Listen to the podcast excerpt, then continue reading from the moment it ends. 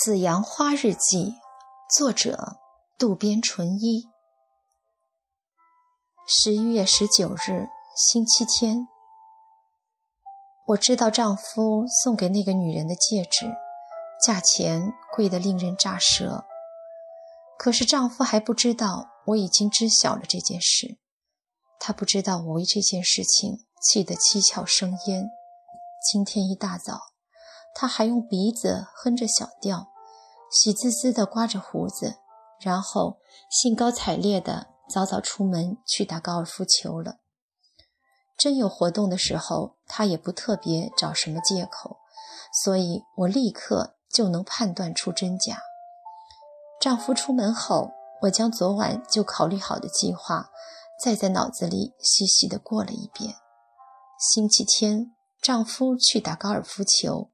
那个女人应该待在公寓里。我要是去得太晚，她有可能出门。我还是中午就出发吧。就这么定了。去那个女人所住的公寓，直接跟她对话。今天是头一次，也是最后一次。见了她，我都跟她说些什么呢？首先，我要问她跟丈夫交往的理由是什么？单纯是为了金钱吗？还是真的为了爱情？要是怀孕了怎么办？真的敢生下来吗？这些都有心理准备吗？有没有要结婚的想法？要是丈夫真的向她求婚，她有什么打算？不对，我首先要说的是，快点从医院辞职。和丈夫的工作牵扯在一起，是我最不能忍受的。不要再继续刺激我的神经了。可是，即使她真的辞了职，丈夫已经被迷住了心窍，大概也不会因此跟她断了关系。会不会因她辞职这事儿，反而成了催情剂，两个人的关系更加升温呢？我如此的费尽心思，其实那个女人不过是一只小飞虫而已。我随便的吹一口气，她就被吹得不见踪影了。是的，它就是一只寄生在丈夫身上的寄生虫，在黑暗当中像极丁虫一样的飞舞，卖弄那像彩虹一样绚丽多彩的翅膀来迷惑住我的丈夫。今天，我要剪掉它那让人望而生厌的翅膀，看它怎样的得意忘形的飞来飞去。我要用高跟鞋的后跟踩扁、粉碎他那浅薄的痴心妄想，看他还敢再做不切实际的白日梦不？哼，那个小丫头片子没什么可怕的。就在今天，我要跟他说个清清楚楚，好吐出长期堵在我胸口的一口恶气，除掉长久以来遮住我心灵的阴霾。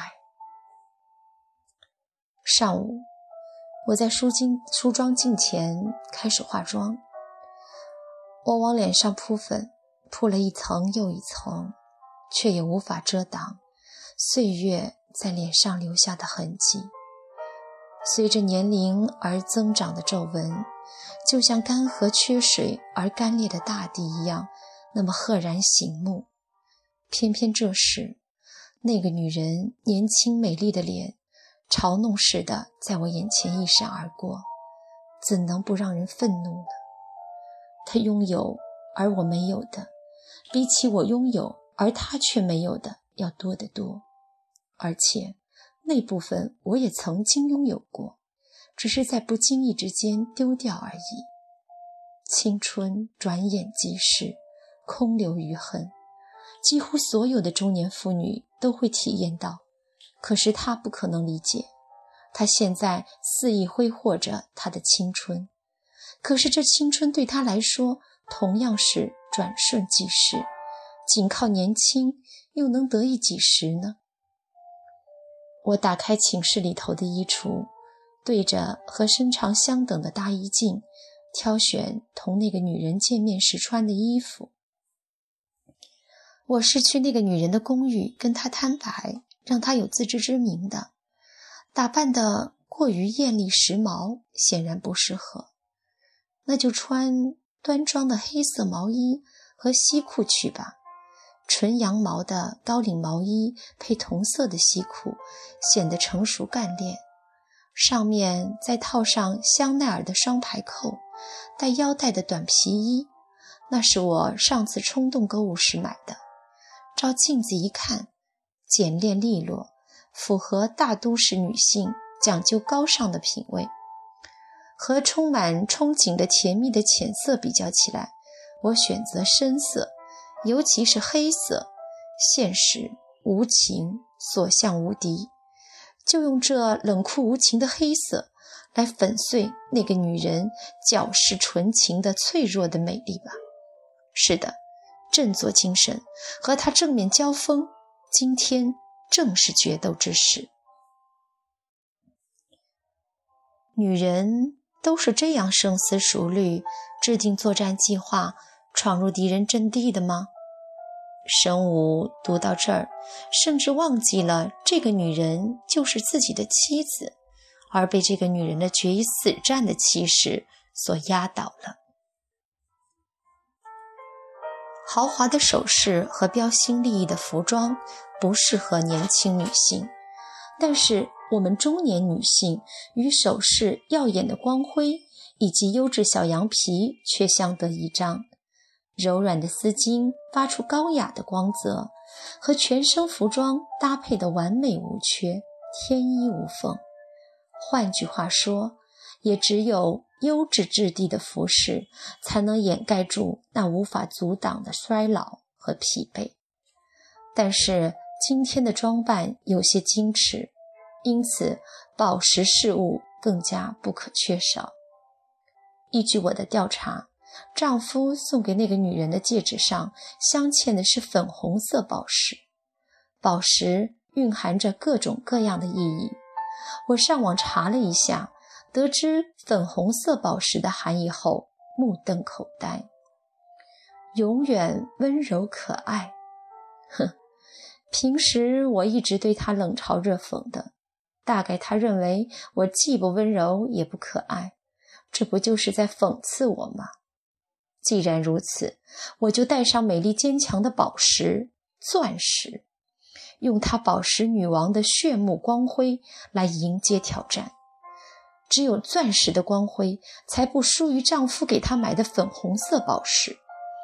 我在无名指上戴上钻石戒指，在胸口别上钻石胸针，再一次对自己说：只有钻石才是宝石中的女王。而且所向披靡，永远无敌。时间已经过了十二点，我该出发了。我开着车接近代代木，车窗外树叶染成黄色的银杏树不断的后退。我用力握住方向盘的手指关节发白。一个月前，我曾追踪夫丈夫来过这里。那时候看到丈夫抱着二十四小时便利店的购物袋，感到滑稽可笑。现在那种感觉已经消失殆尽，取而代之的是对那个让丈夫买了一百万戒指的女人的厌恶与憎恨。下午一点前，我在他所住公寓附近的停车场停车，直接走向敌营。大概是因为星期天的缘故。四周很安静，我走到公寓入口，抬头看了一眼最高层，然后走上门口的几级台阶，在公寓门厅前站住，深吸一口气，给自己打气似的挺直脊背，指尖用力摁下房间号码六零三，并按响了通话器。